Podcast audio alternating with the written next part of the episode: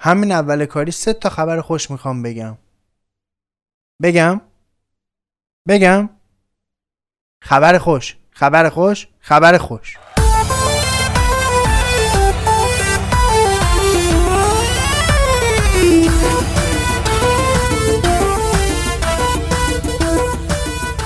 سلام علیکم سلام علیکم احوال شما خوبین خوشین سلامتین در سلامتی کامل به سر می‌برین.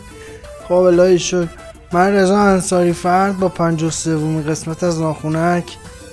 یه بار دیگه اومدم و دل من براتون خیلی تنگ شده و از اینجور صحبت ها خلاصه می‌خوایم با هم دیگه اتفاقات این چند وقت اخیر رو مرور کنیم. ولی قبلش یه چیزی ازتون می‌خوام بپرسم. یعنی خدا وکیلی شما منتظر سه تا خبر خوش بودین از من؟ انصافا یعنی منتظر بودید که من الان اول برنامه سه تا خبر خوش بگم بهتون؟ بابا شما دیگه خیلی متوقعین. توقعتون بالا رفته. یعنی بین این اپیدمی مجدد کرونا که شروع شده و اون انفجار کلینیک تو شمال تهران و قیمت سکه و اینا دنبال خبر خوشین الان. آن گفتم چیز قیمت بالای سکه. الان یعنی خداوکیلی برای ازدواج شما یه خانواده تمام مذهبی هم پیدا کنید با این قیمت سکه مثلا 14 تا سکه هم که براتون مهریه ببندن کمرتون خورده. یعنی باید برید دنبال یه خانواده که فقط به خدای احد و واحد راضی باشن دیگه. تک سکه. و یعنی کارتون زار بگذاریم مالا یعنی ولی خیلی توقعتون بالا دنبال خبر خوشین تو این اوضاع.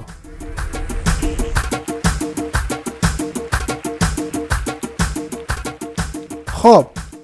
با اوجگیری مجدد کرونا اومدن کلی خلاصه تبلیغات و دادار دادو رو اینا کردن که می‌خوایم محدودیت ها رو برگردونیم و از اینجور صحبت ها که دیدیم که در کمال تعجب اومدن استخرها سینماها تالارهای پذیرایی چایخانه ها و اینا رو که تعطیل بود رو تعطیل اعلام کردن مجددا یعنی یه قفل دیگه زدن رو درش. محکمتر شه. و ادارات رو هم از یک سوم کارمندا کردن 50 درصد. یعنی در واقع همون شیفتی ادامه پیدا کنه. فقط یه ذره شدیدتر که مثلا برای واحدی که دو نفر کار می‌کنن داخلش هیچ تفاوتی نمی‌کنه و فقط انگار بازار محدود شد. که کرونا انگار که خیلی علاقه به خرید داره اینا همش اونجا. تو ادارات و اینا نیست که بخواد ادارات یه هفته تعطیل شه. بعدش که هیچی دیگه خسته نباشن. من تازه می‌خواستم تو این پادکست بیام صحبت کنم بگم که آقا مثلا می‌خواین یه هفته کلا ادارات و آخه خودشون گفتن. جناب آقای استاندار ضمنا یه پرانتز باز کنم من دارم راجع به استان هرمزگان صحبت می‌کنم. و شاید تو استان شما طور دیگه تصمیم گیری شده باشه. آقای استاندار اومدن تو تلویزیون گفتن که نه ادارات پیشنهاد دادیم یه هفته تعطیل شن که دیدیم عملا این اتفاق نیفتاد.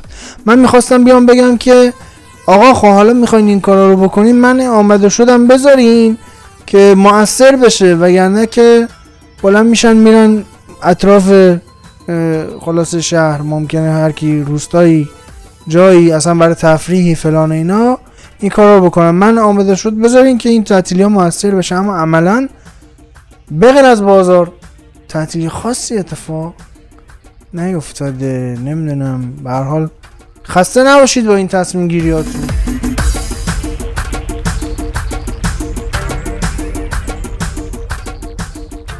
آقا این یه جا خوندم این مطلب و گفتن که منتشر کنید که همه بشنون و بدونن.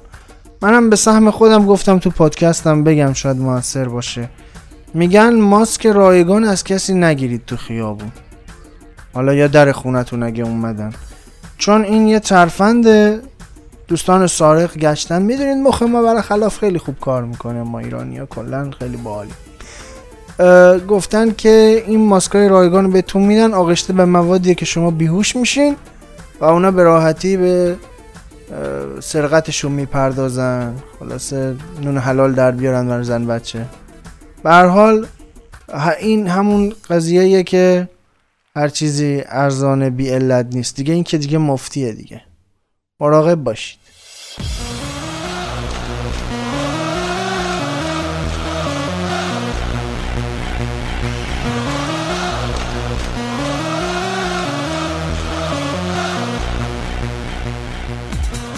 خب بالاخره بعد از کلی کش و قوس و گرفتاری و از اینجور صحبت ها لیگ برتر مجددا شروع شد. کش و قوسش هم که بابت کرونا بود حالا یه عده می‌گفتن برگزار نشه از اینجور صحبت ها یه عده می‌گفتن که حالا همه دنیا دارن در کنار کرونا زندگیشون هم ادامه میدن. از اینجور صحبت ها که به حال منجر شد به ادامه لیگ. اما خب تو همین دو هفته ای که از بازی معوقه استقلال فولاد و هفته 22 لیگ برتر میگذره. هواشی هم اتفاق افتاد که من الان بررسیش می‌کنم برات.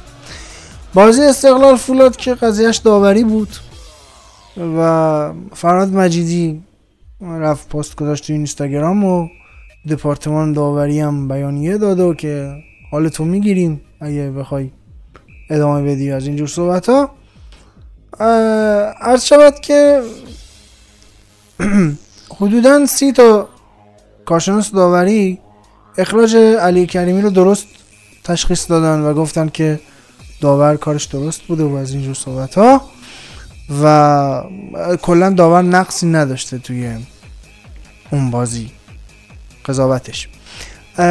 اما این وسط یک بند خدایی اومد و نظر جالبی داد. استاد محمد نوازی اومد گفت که ما که نفهمیدیم علی کریمی چرا اخراج شد؟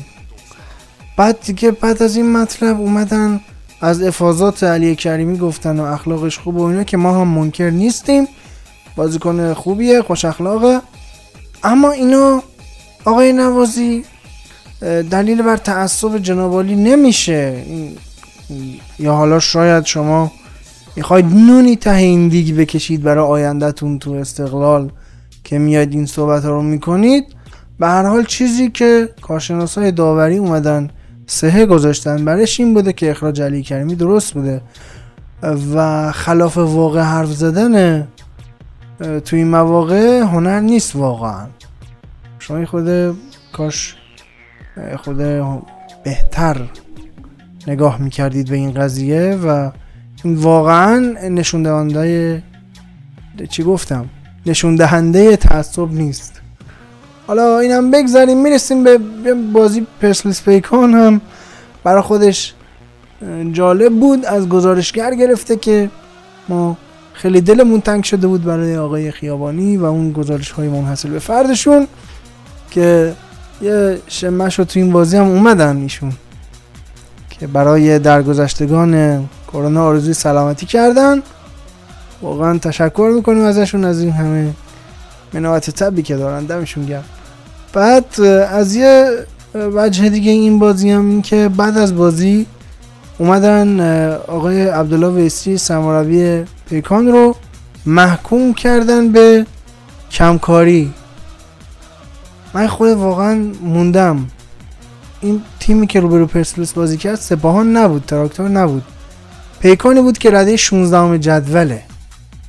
کاش خورده بهتر بیایم قضاوت بکنیم. دوستان اگر پیکان با همه احترامی که برای کادر فنی و بازیکناش قائل هستم اگر پیکان قدرتی داشت و تیم استخوندار و منسجمی بود امسال 16 هم نبود و دست و پا نمی‌زد برای رفتن به لیگ یک.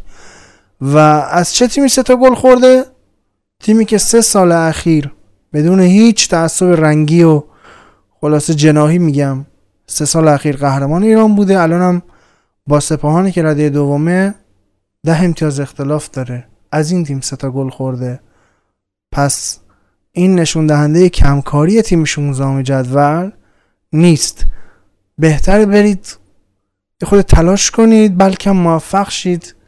انقدر قضاوت های نابجا نکنید.